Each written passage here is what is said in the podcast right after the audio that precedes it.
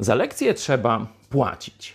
To jest oczywiste, że chcesz na przykład się czegoś nauczyć, jakieś kursy, niektórzy jakiegoś surfingu, żeglarstwa i tak dalej. Oczywiście są pewne obowiązkowe rzeczy, o tych nie mówię, ale dla przyjemności chcemy się od kogoś, kto umie, nauczyć czegoś. I wtedy jesteśmy gotowi płacić. Gotowi płacić nawet ciężkie pieniądze. Ludzie uczą się latać na szybowcach, to już są niekiedy nawet dziesiątki tysięcy.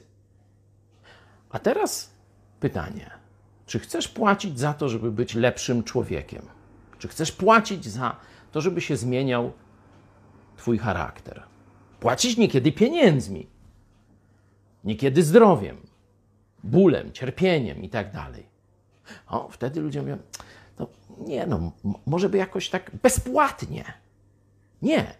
Kiedy do, doznajesz jakiejś straty finansowej, zdrowotnej, relacyjnej, mówię o relacje z ludźmi, ale dzięki temu stajesz się lepszym człowiekiem, uczysz się czegoś albo porzucasz coś złego w swoim życiu, to pomimo tej straty dziękuj Bogu, bo za lekcję trzeba płacić. Ale dzięki temu masz nowe możliwości. To tak jak w grze komputerowej trzeba płacić za nowe zdolności i tak dalej. W realu, w prawdziwym życiu też nauka kosztuje.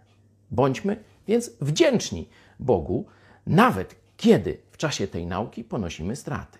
Jeśli będziemy bystrymi uczniami, tych strat będzie bardzo mało, coraz mniej, a być może wcale.